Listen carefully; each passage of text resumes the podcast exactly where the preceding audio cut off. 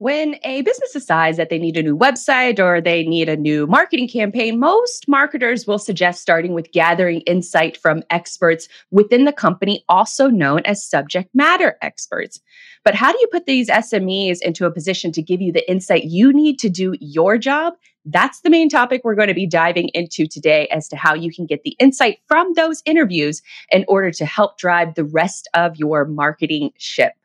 Welcome into another episode of Cyberly. I am your host, Blythe Brumleve. And on the show, we talk about B2B marketing, technology, and the creator economy and how it all fits into the world of logistics. And in today's episode, we are talking about the power of coworker interviews, AKA subject matter experts, using their insight to help build your entire marketing flow. We're also talking about a little bit of reality, reality TV drama and what it has to do with brand safety and why carriers should be investing into the back office before they grab the latest shiny new tech toy.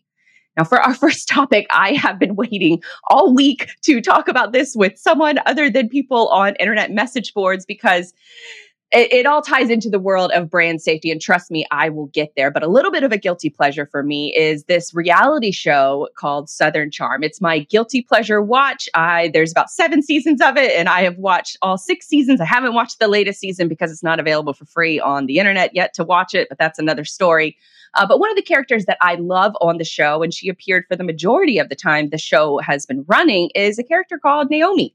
Uh, she dated a guy on the show very publicly who uh, went through a kind of a very public midlife crisis during the show. And she dealt with it for a few years. And he started then going through this midlife crisis, lying about her uh, or lying about his job as a lawyer. And it eventually spiraled into them breaking up after her dealing with this for a couple different years. So she dumps him on the show. Uh, she then goes through a little bit of single girl time and starts building up her business. She owns a restaurant with her family and also owns a clothing line. And so then she meets this great guy. He seems like he's the whole package. Uh, they start dating. It starts becoming more serious. He's uh, becoming a do- he's studying to become a doctor, doing his residency. And so they date for a few years, and then they decide a month ago that they're going to move to New York.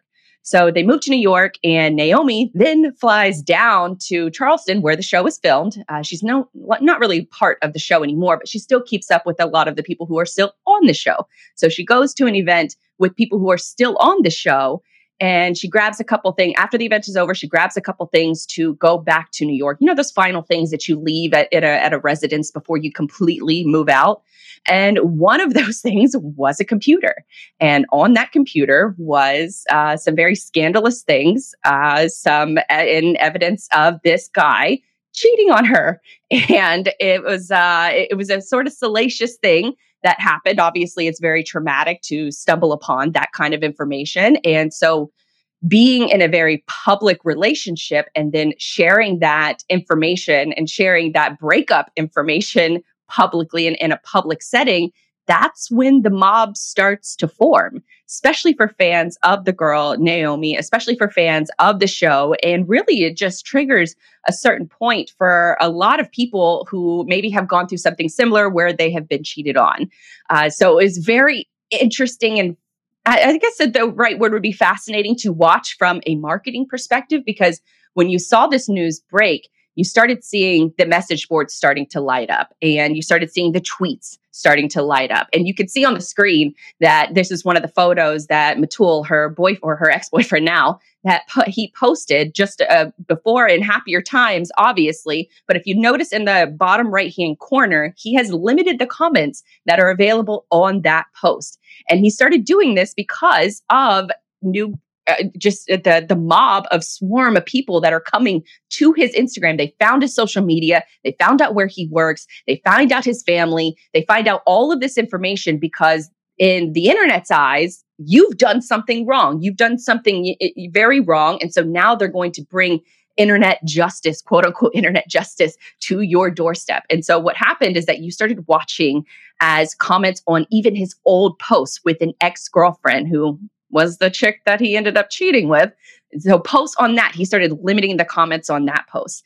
And then other posts, newer posts defending Naomi, he had to go back in and limit the comments on those posts. And this is not something unusual that happens when a story breaks like this or when you've done something wrong in the eyes of the internet. And so it brings to, I, I guess, a greater awareness of of your what measures are out there, what tools are out there that you can protect yourself and your business from being attacked by the mob, whether right or wrong of your actions, or whether you think that it was right or wrong of your actions, or even what the mob is doing, you still have to maintain some sort of control over your own accounts. And that's what he started to implement because that's one of Instagram's newest features is to allow a business to limit the comments and posts that are that limit the comments and the DMs that are coming your way should you find yourself under uh, in a, a, a mob attack and so I thought it was really fascinating to watch from a live perspective, from a marketing perspective, because what do you do if you're a brand or you're a creator that you maybe said something wrong or somebody else did something wrong and now you're facing the brunt of it? Well, Instagram now has a new feature that they will help to combat this kind of brigading. So they're rolling out a brand safety tool to help keep those masses at bay. I'm going to be quoting today in digital marketing here, but they say that some Instagram accounts, which obviously Metul has this capability right now to block some of those those haters and those comments that are coming in trying to take down his entire life because of a very bad decision that he made. But a very bad decision that's also personal to him in his private life. So, some inst- quoting today in digital marketing, they say that some Instagram accounts now have a section within their privacy settings called limits, will allow you to temporarily limit certain people from posting comments or sending DMs. For instance, you can prevent accounts that don't follow you from posting. And I know what you're thinking. People will just follow, post something, and then unfollow. So for that, Instagram will also let you block people who have only followed you in the last week. This is not a set it and forget it type of setting. There is a limit option where you can limit it from one week to or as li- as low as one day to four weeks. And so this feature from Instagram was supposed to be in testing, but obviously where it's very viewable now in Metul's situation where he has a mob of reality TV star or reality TV fans that are coming after him because of they, you know, the obviously the the hurtful nature of his actions, and they feel invested in that relationship, and so they're going to let uh, they're going to let him hear it, and they have been letting him hear it. It was um, pretty crazy to watch as he made the decision to limit certain posts and not limit the rest of posts because when the mob couldn't access those certain posts, they went and found new ones in order to access, or they would find relatives or the, the company that you work with. And we often see this tactic, especially on social media, and it's commonly referred to as getting canceled.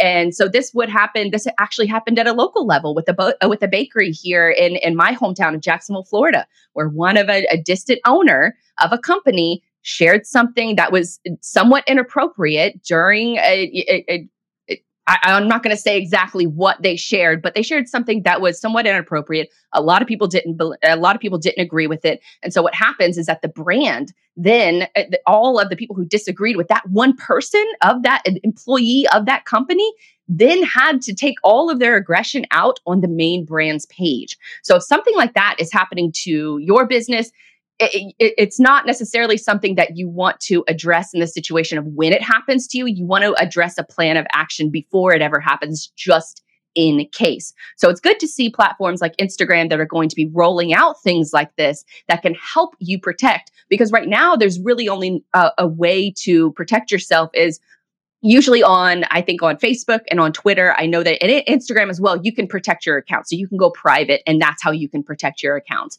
but if you're a public figure if you're a public brand you don't necessarily want to take that step. So these additional help these additional brand safety tools from instagram should help with that. But uh, i would say that you you to develop this strategy ahead of time, you really need to have a proactive approach. So here's a few tips in case you find yourself sometime in the future getting mobbed by a bunch of internet trolls for right or wrong, you need to have a plan in place of how to address a situation like this. And one the first step I will give you is to lock down and protect all of your accounts because that immediately prevents anyone who wasn't already following you from access to your content and it prevents them from accessing and, and continuing the, the snowball effect of, of people, you know, more and more people starting to pile on. The next step that I would suggest is to dive into what sparked getting canceled in the first place. Now, if it's a personal situation, like with this reality TV drama, that's sort of a separate indication. But if it's a business and you're all of a sudden you have a, a, a an employee that's gone rogue and maybe they shared something that they probably shouldn't have shared in a public setting, then that's still your responsibility as a business because the bi- people are going to come for the wallets. They're going to come for, say, a, a, a good topic is a, a, sports personality who says something wrong. They're going to come for not only the parent company who is broadcasting that show, but they're also going to come for any of the sponsors and they're going to go after. And this is what is this tactical, almost warfare like if you've done something wrong in the eyes of a certain demographic. And so it's just things to keep in mind that you want to dive into what sparked getting canceled in the first place. You want to ha- show the ability to listen and you want to be able to show empathy that that comes into empathy will come into play in a situation like this and how you can learn and get better. But it also comes into play that if you don't feel like you did anything wrong, then you need to put those barriers up still and prevent the additional trolls from coming after you. Because usually with a situation like that, it lasts for about a week. So you really have to determine if you want to stay in the mud or if you want to get out of it as quickly as possible. So if you come to the conclusion that you did do something wrong or the company could do or could have taken better action, then you want to have that legitimate apology. You want to show that you have shown that empathy and, and you want to apologize for having that, that sort of or, or not being able to address a situation like that sooner. But if you don't think you did anything wrong, be aware of the potential consequences that may come from it and and be able to address those situations better in the future. So knowing the internet is a risk uh, knowing that the inherent risk of creating content on the internet there there is that bad side of thing of of getting canceled maybe rightfully so or maybe wrongfully so. It's it's sort of a, a muddy moral waters that we're that we're living in right now but there are measures in place and those measures are becoming increasingly possible on these different social media networks in order to prevent just your entire life being ruined because even though this guy made a bad decision and and hurt you know somebody that he obviously I, I, would think cares for very deeply he is also suffering and his family is suffering and there's a whole bunch of other suffering that's going on that his entire life his entire career might be ruined because of a selfish selfish decision that he made. And this could go on and on for other companies as well for other companies that have maybe employees that made a bad decision. It's the company that's going to to face the negative consequences not necessarily the person who did the action. So just be able to to have that action plan. If something starts to go awry, you can lock everything down quick. You can understand what's going on and then you can address it moving forward if you think you did something right and if you think you did something wrong. So just a little bit of lesson from the internet drama of the week and I'm glad I got that off my chest because I really wanted to talk about that all week. So knowing that inherent risk of creating content online, there's also a great reward to it because one underutilized tactic, but highly valuable, is getting your subject matter expert interviews. And what's a subject matter expert and why are they essential for your marketing? Well, usually a subject matter expert is working in sales, they're working in customer service, maybe technology, and it's usually people who are talking directly with leads and customers. So that they're the, that first line of action for complaints, for praises, for product suggestions or service suggestions. Those reps, those subject matter experts are usually your first line of, of getting that insight and getting that, that information that you need as a marketer to do your job better.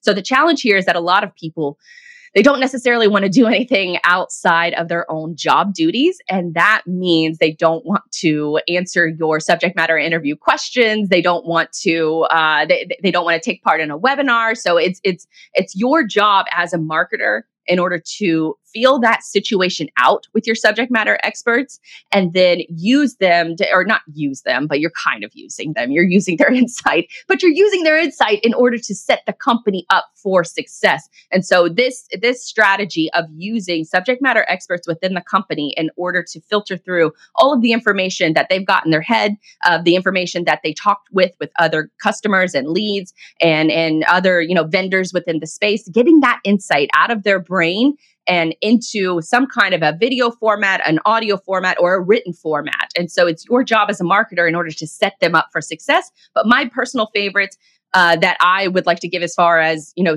setting those up for success in order to get the stuff that you need in order to do your job is creating interview style questions and getting multiple people to fill it out. I just did this the other day with one of my clients where I created a Google document, made it shareable, had a bit a list of a bunch of interview style questions that are going to help me write their website copy much more efficiently.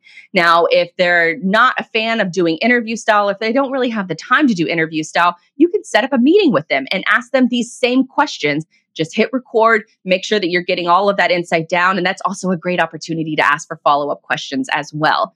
So, conducting the interview via Zoom, asking them to be a part of a webinar, and also setting up the initial success of getting them to be involved by asking them to share their expertise. So, possibly setting up a webinar to have, you know, that subject matter expert answer questions from people in their target audience, not necessarily having a sales angle around it, but just a Q&A type format that really goes a long way with a lot of subject matter experts because it allows them to sort of warm up to the situation and then dive into the insight that they already have in their brain and unlocking it. So that those are a few of my tips of how I like to get or sort of kicking and screaming and dragging that content out of your subject matter experts. That's usually the case that that you have to uh, evaluate on a case by case basis. But one expert and getting people from within the company in order to become more comfortable with sharing their expertise is our next guest, Kyle. He is Kyle MacNaught. He is the director of marketing for Freight Plus. And Kyle, I, I want to give people a little bit of a background of how we met. It was about 10 years ago, I think at least 10 years ago, back when we were both sort of in the sports and entertainment blogging days. And now we both find ourselves in the freight world and creating content. So, welcome into the show. Thanks, Blythe. I mean, I was hoping we were going to talk a little Jay Cutler if we were doing reality star drama on the internet, but I guess we, we don't need to keep it very cavalier. We could talk a little marketing. But, I can uh, talk very cavalier if you want to. oh, I'm a big Jay fan. I got yelled at for. I almost got canceled because of how much I like Jay over Kat, uh, Kristen. But we don't need to be arguing. We don't need to get our comments being blown up right. about that. But we're getting uh, canceled for that. yeah, no, definitely.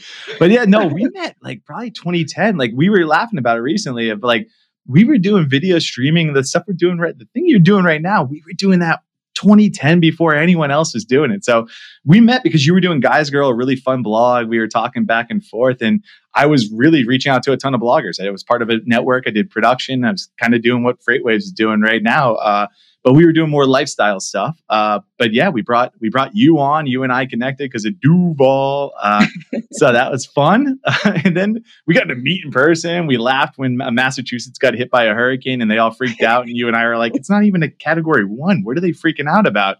Uh, so yeah, you and I a weird crossing of paths. But how's it going, Blythe? it's going very well, and I, I just I it's been a long time coming get you getting you on the show because we we did a talk earlier in the year, you know, combating those those freight marketing fears, and that went over really well with a lot of people and helping them to combat things and in, in order to help them on their content marketing journey. But you've also been on a similar path where you're now at Freight Plus. You're the director of marketing there. You actually took over for Tim Dooner, who was who worked there formerly, doing a, a similar role. But you've taken what he started and you've really expanded on it, and you're starting to do these subject matter experts. So, so tell us a little bit about your overall content strategy of, uh, uh, of what you're covering right now and how that's sort of evolved. Oh man, it evolves every single time. But mostly what I started as is a marketer, right? You got to be able to pivot. Uh, it, it, really was when I when I first joined. I had done some stuff for a nonprofit, done a couple podcasts, limited run series.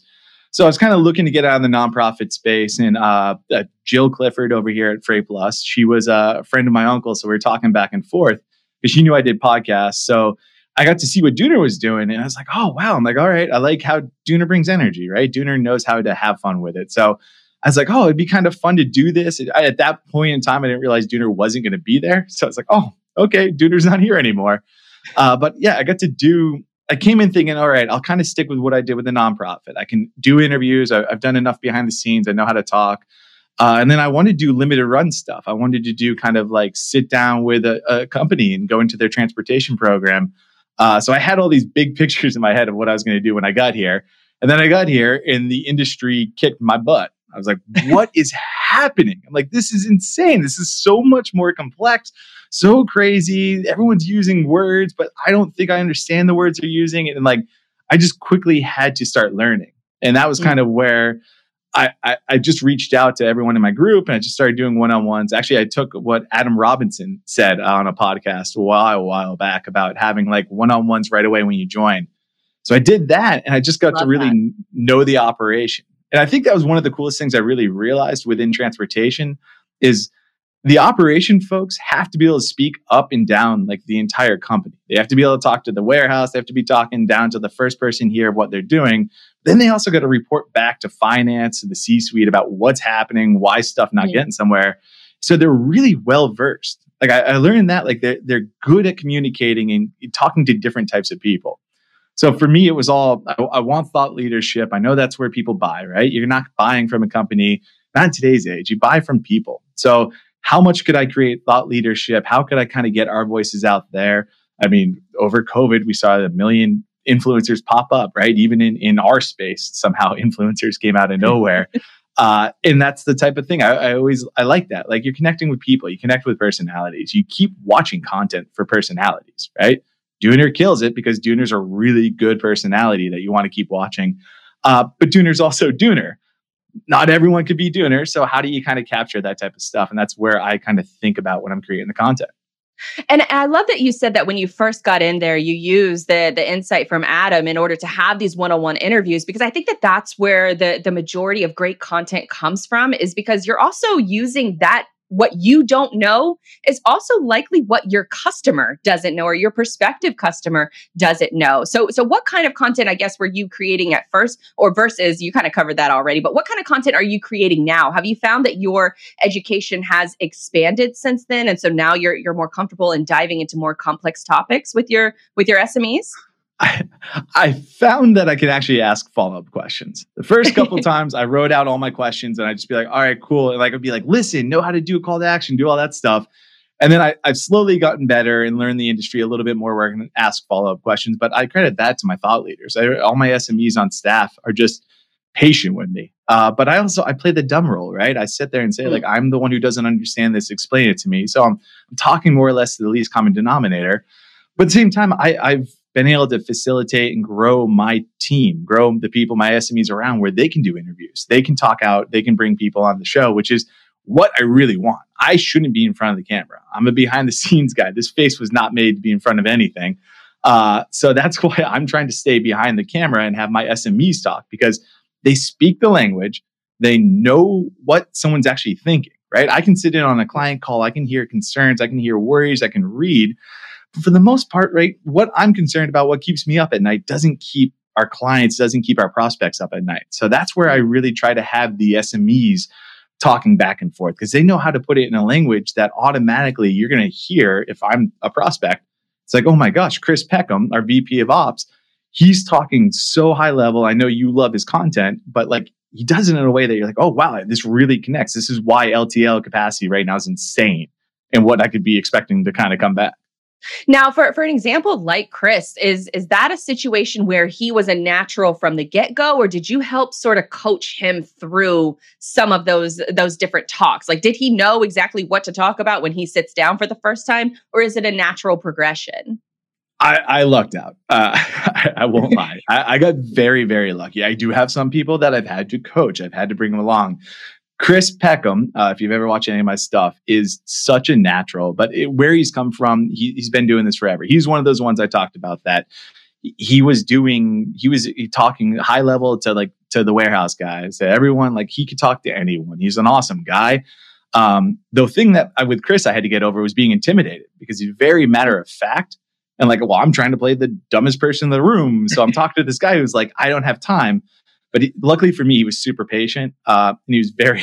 He, his wife's a marketer too, so he kind of understands what's happening. So he helps me out, and then his wife's like, "Oh yeah, just tell him this." He's like, "Not that bright. You can talk to him." I'm like, all right. I'm like, "This is the brightest guy I know. What are you talking about?" now, I think we have actually a whiteboard video that you sent over. I, I think we're going to actually put that up now um, of you setting your subject matter experts up for success and sort of right. talk us through, I guess, what, what's going on in, in this video. So, this is the big thing, especially as a marketer. You got to recognize, like, have a kind of idea of what you're trying to do and then be prepared for it to not work. This is me talking to Jess Apostolou, our newest uh, director of customer solutions. And really, I'm trying to show her how to create this content. Ignore how I misspelled preparedness uh, up top because I didn't see a red squiggly line, so it didn't tell me it was misspelled. Um, but yeah, I'm kind of showing her like, here's how you can illustrate it. And like, you're not really hearing anything, but this is me walking her through how to say this type of stuff. Because what I did was we shot, right? So she's going through Dim's weights, talking about chip notes preparedness but she just kind of talked and it's like all right well here's how we can kind of think of this way and like trying to show her a different example but at the same time, if you watch this video, the final outcome, she didn't draw any of that stuff because that's not what her skill set is. She doesn't draw to kind of exemplify what she's talking about. So hmm. I was able to kind of like listen to what she's saying, know that in post I can kind of do what I, am going to do, but trying to talk her through and also make them comfortable. I mean, that's the biggest thing, right? When you're when you're interviewing, when you're creating subject matter expert content, half the battle is just their nerves. They're in their own head. They probably wrote something in their head that they want to say that no one else in the entire world has no idea that they wrote down. But like if they didn't say it right, they stumble over it, they freak out. That's like the thing I find all the time. It's like, oh, I well, I didn't say how I wanted to say it. It's like no one cares. Like no one knew that you were going to say it a way you thought right. you were going to say it. Say it naturally. Like don't make this a marketing thing. If we wanted marketing, I would have done this. I want you to talk natural which is kind of a way that uh, things I've learned from. Uh, I used to work with a sports anchor here in Boston, and like the ways he kind of got people into the interviews, it's a lot of like talking beforehand, like before you even start filming. They're like what you saw right there mm. was me, like you just constantly rolling because you're kind of getting them into the mood of talking. Like when we would talk to even like sports players, like we would talk to Matt Light of the New England Patriots. And like Matt Light, you'd be joking around back and forth for about five minutes before you even got him to do the thing that he was there to promote because you had to have him kind of you had to build a repertoire which is a big thing with smes even like people you work with every single day they're not comfortable. If you're recording video they absolutely aren't comfortable. Uh, even if you're writing down stuff they're saying a lot of times someone's going to stop. So have a natural conversation and then listen's a big thing i really picked up on. Like you, you gotta listen. Sometimes someone's not going to say some uh, something in a way you thought they would. Be ready to ask a follow-up question. I mean try to like think about how they're talking, think about what that final product's going to be is things that I'm trying to do. I love that because so then you're going to the subject matter expert, you're you're breaking down the the sell of why you want their perspective. And so you're sort of easing a little bit of those initial concerns because you're giving them a plan of what you want to talk about. And then you're having a conversation before you ever hit record. I love that part because that that is is so key. Even even for me be- before this show, like I'll listen to music. I'm I'm having, you know, chats with with Crystal, our producer, our producer before the show. So it, it helps me get into that talking mood before before we go live. So I, I love that insight. And I would also add that having some water for them because naturally, anytime you're nervous and the lights are on you and, you know, between audio and video and all that stuff, it makes you nervous. And so you instantly get dry mouth. And so having some water for them so they can initially sip on and just have, I guess, that, that, that hand fixation that they can hold something, I think goes a long way too, because I know that it, it helps me and it helps um, some of the people that I interview. So I, I, I think that those are fabulous insights. So you you've done the interview, you you've done the hard work of getting them to share their expertise. What happens after the interview is completed? Oh, the interview is the easy part half the time. The hard part is like, all right, he was not good on camera. How am I going to piece together this puzzle? Uh, a lot of times it, it's just kind of hearing it out, laying it out. Uh, transcribing is huge. I, I love transcribing stuff, uh, especially if maybe the video wasn't going to work. I'm not technically going to give up on that piece of content. So I'm like, all right, what can I do? Transcribe the content, be able to see it in word form, be able to kind of edit it from there. My my background's editing, right? My background's video, so it's a little unfair to say like copy what I do, but that's one of the big the tricks I've learned is kind of transcribe so you can at least see on paper kind of what you have to work with. Uh, that's a really that's a key. Um, follow up's important, really making them feel like they didn't blow up everything. I mean, in today's age, I know in our webinar we talked about how cheap everything is. And like we know that because we saw the budget, we saw when we purchased this stuff. But it's one of those things, a reminder, like, hey, this content, it, it's a it's a marathon, not a sprint, right? So what that that video didn't come out how we liked it. Uh, even some of my best SMEs, their videos were for as a matter of fact, I have a video right now that we're gonna cancel or not cancel culture, but we're we're gonna pivot on because we didn't like how it came out. But that's fine mm-hmm. because we didn't hire a film crew. We didn't hire lighting. We didn't hire anything, as you can tell with my lighting back here. There's plenty I still have to figure out. Um, but like it's all it's all good, right? Like it's cheap to create this content. And like we're just kind of learning as we go. Like what what are you comfortable with? What do you like? That type of stuff. And and I think going back to our our talk that we had earlier in the year, using some of the equipment that you have, especially in an office, everybody has an iPhone. So mm-hmm. a lot of this content, you can, as long as you're making the, as long as the information is solid and you're making that information clear, you know, with good audio, with decent audio, I would say, and and decent video, which is a lot of what cell phones provide nowadays. That's something that you can also use in your strategy as well. Are, are you guys, uh, you know, still using mobile cameras or or mobile phones and then evolving into cameras? How is your equipment? I guess, sort of evolved during this process? Because you obviously have a, a, a brand new, or it looks brand new to me, studio space.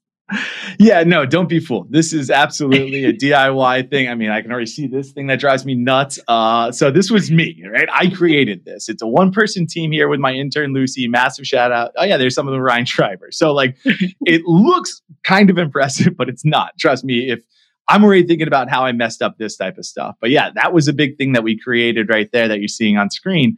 But I forever was having to pivot. I was having to go to other places. I was using anywhere I could to shoot. Uh, the phone is key. Your phone can shoot in 4K, uh, especially if, if you have a newer phone. You can shoot in 4K. You can export that stuff. You can get really, really high quality stuff. And the best thing about 4K is most computer screens, you're watching the stuff in 720. I'm, I'm geeking out a little too much on this for you, but you can you, you don't you shoot in 4K because then you have this huge frame that you can kind of cut very a ton of stuff without having to worry about it. it's going to look mm. horrible. Um, that's just me video nerding on you guys. So, so I'm sorry about that tip. That's a horrible no marketing worries. tip we're yeah. all in a growth process here. Um, so another one of my uh, my favorite interviews that you guys do is is the the series that you alluded to earlier w- with Chris, which it's it's a roundup of the industry news. Because as a marketer, it's very tough to keep up with everything that's going on in marketing, and then also everything that's going on in transportation. It's a lot. Um, so your your shows really help me just get to the digest of why this is important and and what we can gain from it. And it's in a, a month. I think you do these shows monthly. So mm-hmm. Shows like this, are you helping you, uh, you know experts like Chris and other people within the company? Are you helping them with talking points? Are they coming to the show or are they coming to the recording with uh, bullet points already in hand of exactly what they want to talk about? I create a rough outline. I mean, that's that's another tip. Create a rough outline. Send that as soon as you possibly can. Let people go through that. And essentially, what I'm saying is like, here's where I'm thinking I'm going to go. And again, it's a conversation, so I might take it a different way. Um, but no, that's that's that's what the beauty of subject matter experts, right? They they're subject matter experts. They know what they're going to talk about. I basically say, Chris, truckload mode, what happened in the month of June? And then he takes off. It's on hmm. me to stay educated of what's actually happening in the industry so I can have decent follow up. Which, if you talked to me two years ago, I was like, oh, cool, next topic. I'm getting better at learning the things and having good follow up. Uh, but yeah, no, that's that's my subject matter experts. I mean, honestly, I even got the idea because I sit on on client calls and I just listen to Chris talking to them because it's the same questions the clients ask. It's the same questions the audience ask. It's the same questions the prospects ask, which is the big thing. Chris answers. So it's like, all right, I'm like, let me just capture that. I'm like, how do I capture that in a way that we don't that. have to worry about prospects or clients being mad because like I capture them without them being aware. We do it in just like I'll be the client. I'll just ask those questions. I love that because I used to have to do that at my former jobs and there you gain so much insight by just listening in on the calls that the sales team has or or really any executive has as long as you're allowed to sit in on on some obviously some of those meetings are a little um, too high yeah. level for for the the information to escape out there but after you are listening in on these calls you're you're doing these interviews are you taking any of the insights and the information that you gain from those and how are you turning that into you know an evolving marketing strategy is it are you adding this to the website are you adding this to email campaigns walk walk me through that distribution process for you Oh, geez. Like my whole marketing strategy now is based off that market report. The market report mm. comes out monthly. So our clients get access to that market report a week before anyone else does. So we send it out to oh, them. Cool they can set up one-on-ones with our our experts and stuff like that. So they get to talk to chris about what's happening things like that. And sure that's happening all the time but at least this is like a little like special day this happens. Uh, a week after that happens i also during the week that it goes out to the clients i record the podcast i edit all the clips. So i'll edit the highlight stuff stuff to promote but then i also take chunks. So if you ever watch it I I am very specific and it's only showing Chris when I'm like, all right, tell me what happened in the month of June for truckload or for a less than truckload or for ocean. And I do that on purpose because I clip that out. And then throughout the month, we have just clips of all that stuff. So if you want the full market report, you can go, it's behind a gate. Just give us an email uh, at freightplus.io. Or uh, you can go spend the month. Uh, Ocean will be up one day. It's every Tuesday, Thursday. We release a blog where we're kind of typing up what he talked about. We take a little bit about what's in the market report and try to like create a little piece of content from it. I'm also like yesterday we were talking about how do we create some more stuff? How do I create white papers? How do we do case studies? Things like that. So it's like it's a fly a pinwheel, right? I mean, it's we create one piece of content, but you should be able to use that everywhere. And then sometimes it doesn't work. So like, what are you going to do? Just kind of be ready to pivot. I mean, that's the one tricky thing with SMEs is they're SMEs because everyone wants their expert their in, their knowledge. So sometimes you have to be ready for them to be busy, uh, which is a fun time. So how do you, I guess, you know, coming up on on a couple different, you know, final questions. So how are you the ultimate like ROI question, which if you're in marketing and you're producing the kind of content that you're doing, you can feel the benefits of it, but you can't necessarily show it in a report. How are you conveying the things that you can show versus the things that you can feel? If that makes sense. yeah, it does. So it, we do I, I, use my my newsletter right? I mean the email is the one channel that we own and so far it's the channel you can actually know stuff with uh, because everything else is getting taken away from us. Thanks a lot uh, horrible privacy people. Uh, so I, I, we do blast it out monthly. Uh, that is something that uh, like keep my list clean keep it filled with the kind of prospects what i want for leads and stuff like that. We have an icp so ideal customer profile. What i'm doing is essentially promote or showcasing like, all right, how many people were sent the email? How many of them were in my target market? How many of them are actually in our CRM? Like it just capturing that type of stuff. It, it, hmm. it's that long play. It's all business development. So my sales team can see in the CRM that this this prospect opened this thing. They're aware of it. They also use that content. So I have a whole content library that has metadata and stuff that they can pull out and then they could send it to so and so in the food bev who's food beverage industry who's dealing with ocean freight right now or the reefer uh, capacity issues. They have right. the ability to not just send a report but they can send video clips they can send all this type of stuff. I, that's I, cool. I, yeah i pivot quick so i try to give like the less than 30 second content to those guys as fast as possible. But it's uh it's a lot so that's the other thing i'm running into is it, it almost overwhelms people for with how much i can create. So trying mm-hmm. to figure out how i can kind of keep it easier to digest for internally so they can use it properly is one of those things that I'm working on because you're always working on stuff here. right. A website is never complete ever. And especially if you're building a mm-hmm. content library, it, it's something in the back of my mind as we speak because I know that I have a lot of content, but I have to be able to present it in a way that is not as intimidating as just showing up and seeing a million different videos to watch because no one, right. they're just going to get intimidated and, and then go away. And then the timing too. Like I know I hear that all the time of like, hey, I see anything over 15 minutes, I'm cutting out. Which I we I had a huge rant on one of your LinkedIn posts about this, or I think it might have been a message. But oh God, I hate that. I hate the whole idea that like short, short, short, short. I'm like, it's not how it works. It's short because that's hard to it's hard to capture someone's attention if they're not engaged with you. But if they're engaged and you're doing good content, people stick around. It's right. Such a crazy I was, I was, talking with a marketing buddy, like we were about to see the Fast and Furious movie. So, of course, we were talking marketing beforehand, uh, which also see that movie if you haven't. It's amazing. uh, if you try to buy the rights for that one, uh, Freightwaves, uh, I'll jump in. I'll do the Mystery Science with Duna for that for sure. Uh, but yeah, we were talking about like, it's not, it's not attention spans have gone down. it's that there's so much content, and the whole problem is like you you don't go viral, right? You don't do that. You have to be able to keep creating stuff. We were talking about the difference between what Bo Burnham did and how he's still extremely popular, extremely well on the internet, even though he started doing small little viral clips compared to a David bit my or David after dentist or the Charlie bit my finger guy who I had to meet. But like those little viral sensations don't go anywhere. That's the difference. Right. Like if you you create content, if it's long, sure, it's going to be a hard time to build your audience. But if you're making engaging content, that's what matters, and that's the thing that drives me crazy. And I have no idea how I got here. And I mentioned David after dentist, so this is a win. it's just an evolution of our content creation journey. But I love what you said. it's creating that short form clips in order to entice users into the long form content that has the quality in it. So I think that that's the ultimate takeaway is setting up your interviewees for success that you can create that distribution in order to get the short clips that lead to the long form yeah. uh, content. So Kyle, where can people follow more of your work and Freight Plus? Freightplus.io is the website. Uh, on LinkedIn, so that's a really good location. A lot of engaging stuff we're doing there. So LinkedIn, just search Freight Plus, uh, and that's spelled out P L U S. Yep, just like that. uh, and then YouTube's another great place. I, I, again, I'm a video guy, so that's where I feel most comfortable. That's the area I like to swim in. So search us Freight Plus on YouTube. Subscribe.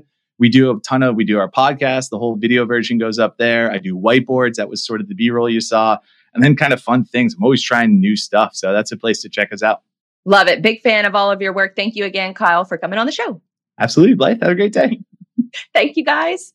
All right. Well, we've been talking a lot about subject matter experts in this show. So, our next guest was his own SME when he first started out. Let's welcome in Marcus Cooksey. He is the CEO and founder of Duke.ai. Let's go ahead and bring Marcus in. Hi, Marcus. Hello, now, Blaze. Hi, Blaze. How are you? It is so awesome to finally get you on the show because I've been watching you and your company sort of blow up over the last year. So it, has been really fascinating. And as, as I was diving in for research for this show, um, what I love about your journey is that you started out as your own first customer and then you created a product in order to solve problems that you were experiencing. So for, for people who, who aren't familiar with your journey, can you give us sort of a breakdown of, of your entry into trucking and then that light bulb moment that you you needed to start Duke Duke.ai?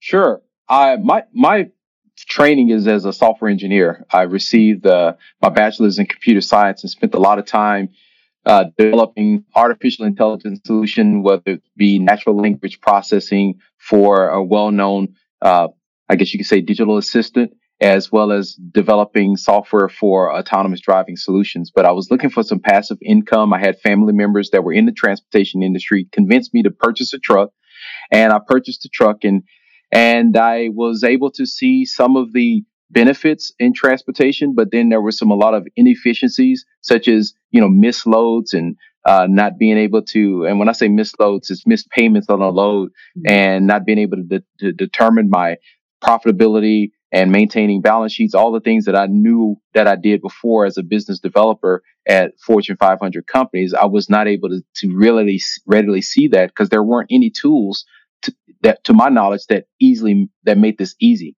Because keep in mind, I was doing this full time. I mean, at part time because I was still working full time as an engineer. I I love that because you bring up a a great or you you remind me of a topic that I saw earlier in the week. And shout out to Nick Dangles, who, who's been a former guest on on this show, because he posted to LinkedIn. He asked, "Why do so many trucking companies look at tech for everything but accounting?" And I'm paraphrasing there. That's not exactly his quote, but that's really what your app specializes yeah. in. So why do you think that other companies are, are focused more on like sort of the, the the shiny tech syndrome of of going after all the shiny objects instead of focusing on on balance sheets and you know, I guess sort of the less sexy part of transportation is a, a good way to put it. Yeah, I, and I think it's what you said. It's the numerical part of it. You know, people are run away from numbers, and so they chase profit and sales, uh, not realizing that you can actually make uh, be profitability if you have proper tax planning strategies and keeping up with all of your itemized deductions, being able to take advantage of depreciation, which may encourage you to uh, purchase a certain asset that can later on be tax deductible. Uh, then making you qualify because you're keeping up with your accounting, you can qualify for uh, certain types of loans, uh, working capital, credit line, uh, line of credits, uh, and and not have to take some of those subprime interest rates on those assets that you purchase, such as trucks and trailers, right?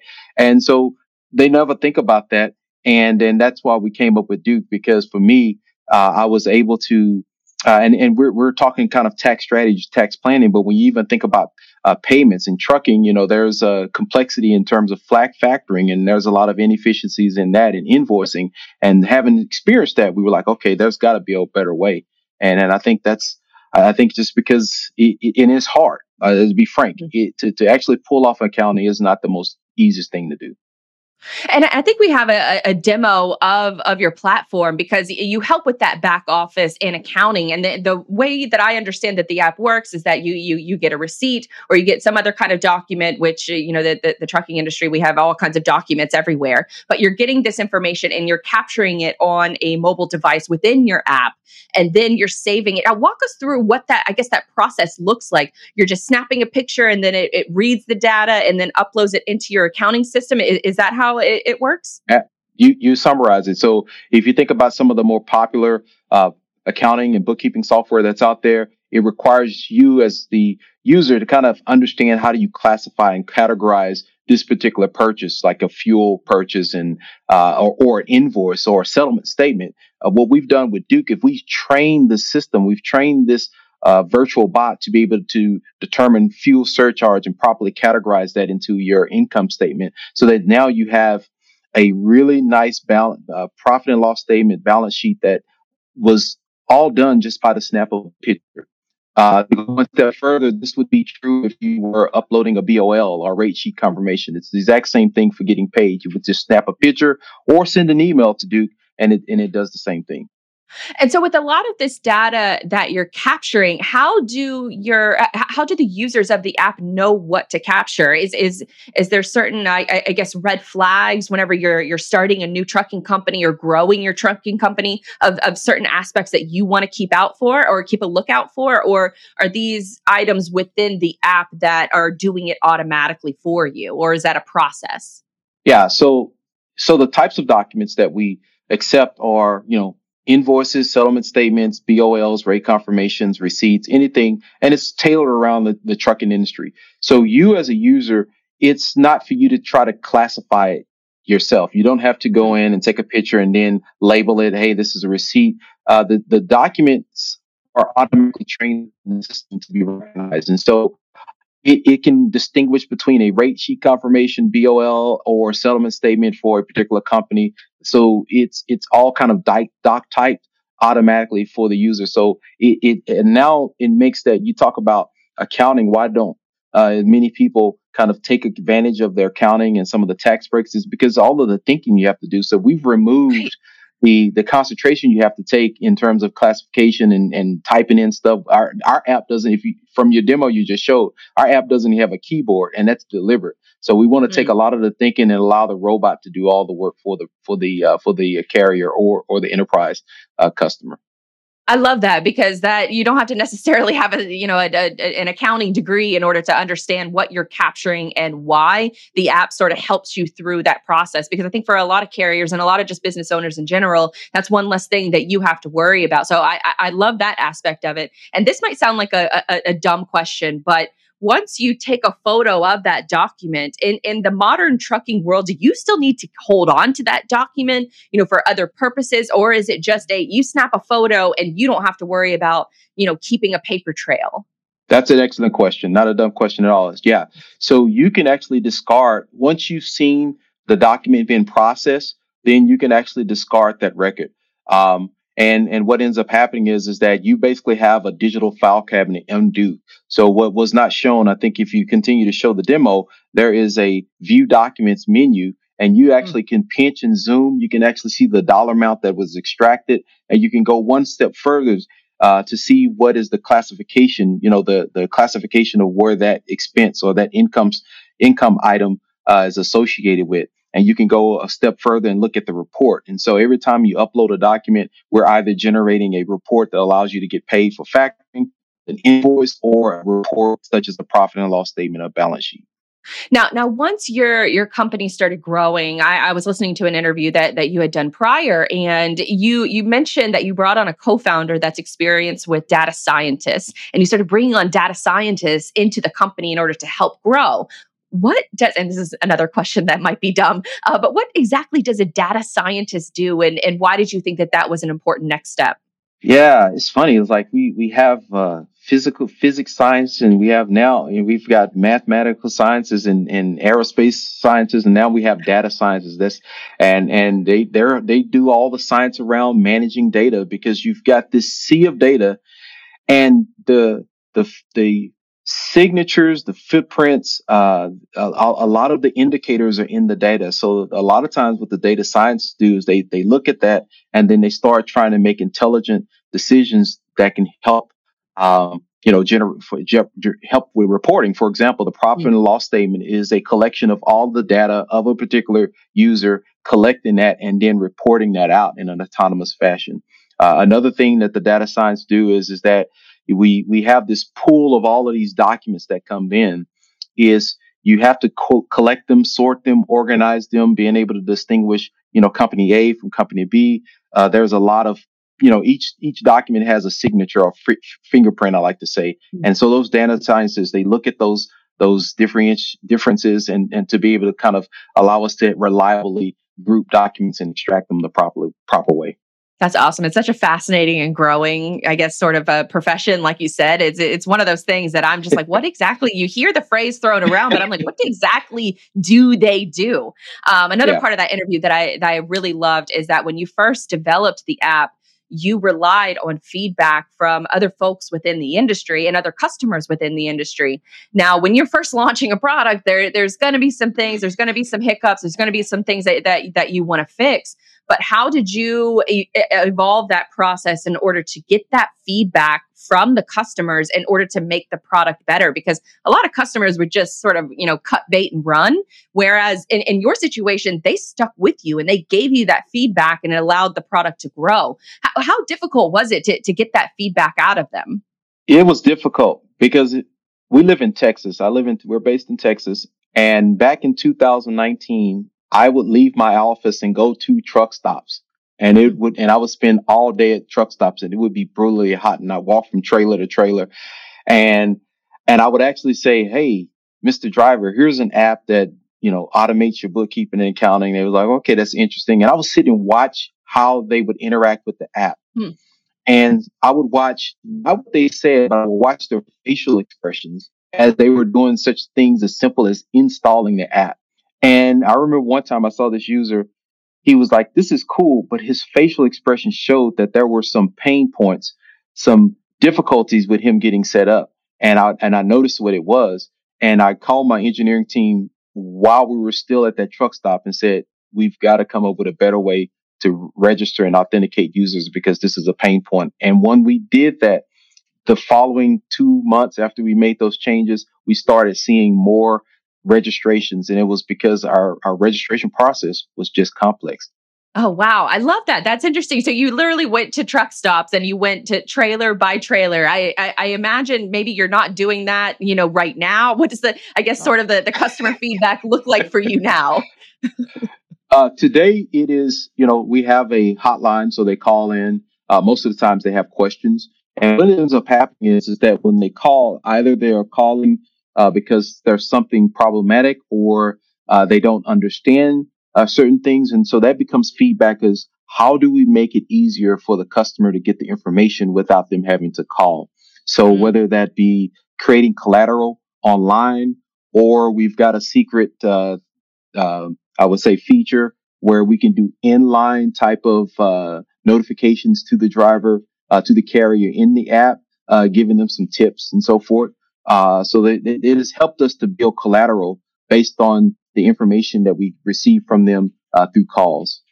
That's interesting because it, you th- that brings me to another question that I had. Now, obviously, you're a tech-based startup, and and you're you were focused on solving a problem at first in order to develop that use case of why a customer would want to use your product. But now that it's evolving in into a, a greater usage, and you have more people using the platform, how has that affected your marketing? Are are you using? You, you mentioned using the feedback that you're getting from drivers whenever they call in. Are you using that, I guess, in case studies or, or FAQs? Um, walk me through your marketing strategy of what you got going yeah. on now. Yeah. We, and, and right now, and, and I love the previous segment that you had, and I think I need to sit down with you and uh, help us with this. But uh, we are because we're going through kind of this this kind of growth, and it's one of those things we are, we're doing a lot of stuff one on one. Like I said, we have the uh, call center as you know, we have the hotline, and then we do a lot of B two B, but that's not really scalable.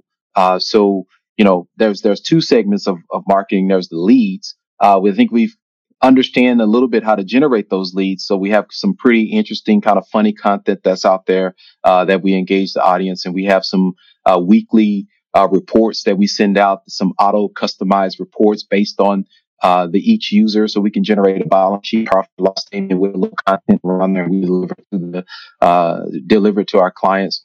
Uh, and so that's kind of the lead gen and, and, retention type of marketing that we do. But as it relates to some of the, you know, uh, videos around just accounting, like you asked the question, you know, what, what are, you know, why do people overlook accounting? What are some of the benefits of accounting and so forth? I, I think we're, we're starting to realize that it's not enough to just provide a great technology. Uh, so we've been partnering with other uh, accounting firms to help us deliver some really good accounting uh, overall principles and guidelines. And so we we look to be distributing some of that uh, marketing material to really help the carriers. Um, you know, on the front end, where we talk about the front end part of bookkeeping and accounting, uh, to really help them just understand why is it important, how do you, how do you do uh, accounting and bookkeeping, and, and then how do you do it easily with Duke. So that's not fair. We're not we're still learning a little bit. I, I marketing is always about learning. You know, just you probably learn from your customers. They'll probably tell you five new things every single day. Then you got it added yes. to the mix and just add it to the workload. Yes. yes. Now, speaking, I guess of, of of adding to the workload, there's actually going to, you know, conferences are coming back. They're they're coming back in the very near future for the both of us. We're actually going to to both be at the uh, PCS Software's Ignite conference. So, what are you looking forward to the most about, you know, the, the getting back into the the conference groove and getting back, you know, with meeting people people in person again. Yeah, really looking forward to it. I mean, my background, I used to visit Consumer Electronics Show every year. And I know a lot of people talk about conferences as a, it's a big spend. You spend a lot of money. And, you know, we've learned a lot of how to still grow uh, in a COVID environment through digital marketing. And, and so you, you kind of weigh whether or not you want to want to really go to the conferences. But I think for me, it's, it's the way to, you know, meet people and, and cultivate relationships face to face, you know, stimulate partnership. That's what those conferences were for me in the past. And, and in fact, when before COVID occurred, when we at first came out back in 2019, we went to the Great American Truck Show. And I tell you, a lot of the relationships that we were built at that first, uh, mm. that first trade show we went to are the reasons why we're still able to be successful today. The partnerships we've done with Truckers Tax Tool, the truck the partnerships we've done uh, with some of our advisors we brought on board, and those have been invaluable. You can't put, put a, a dollar amount on on the the the, the success of having uh, that uh, that one that one on one face to face interaction. So we look to be able to establish new new friendships, uh, partnerships face to face at PCS, and then while at the same time uh, being informative, uh, letting people know about some of our enterprise solutions as well. Uh, I think that's an easier way to do it and, and a better way via a conference. Yeah, definitely. I, I, I feel you in that respect because with all the conferences that are coming up, including you know FreightWaves with F three coming up in November, those are just going to be events that you cannot manufacture online. You cannot manufacture mm-hmm. the relationships that you built there in order to, to to pivot those into real world relationships. So I I love that aspect. All right, Marcus, where can people find more of your work and Duke AI? Okay, you can find us at Duke.ai. Just that simple. Uh, I'm on LinkedIn, Marcus uh, Cooksey uh, on LinkedIn. Uh, we are on Instagram, Duke.ai. Uh, and then the main thing is you can actually download the app on the iOS or Android Play Store. Just search for Duke.ai, uh, download it. Uh, you got a free trial, and uh, yeah, and just t- encourage people to use it. Perfect. Thank you so much for your insight today. It was super valuable. Learned a lot, especially about, I guess, the less glamorous side of trucking. So thank you again. All right. All right. Thank you. Thanks for having me. Appreciate it. So there was a lot of really good insight from this show. So I hope you guys really enjoyed it, especially from a subject matter expertise. Uh, and and Mark is sharing his journey from being his first customer in order to relying now on the customer feedback loop in order to you know continue to improve his product because that's what really we're all trying to do is we're all trying to better ourselves and we're trying to create better products for and services for our customers and clients out there. So thank you guys again for tuning in to today's show. If you missed any part of it, all you have to do is check out the show notes. We link to all the guests within the show notes so you can find their information, but you can also check out the new Cyberly YouTube playlist and follow us on Spotify and iTunes. Uh, until next week, I will be right back here Thursday, right at 2 p.m. Eastern Standard Time. My name is Blythe Brumleve once again with uh, digitaldispatch.io. So have a great week and we'll see you next week.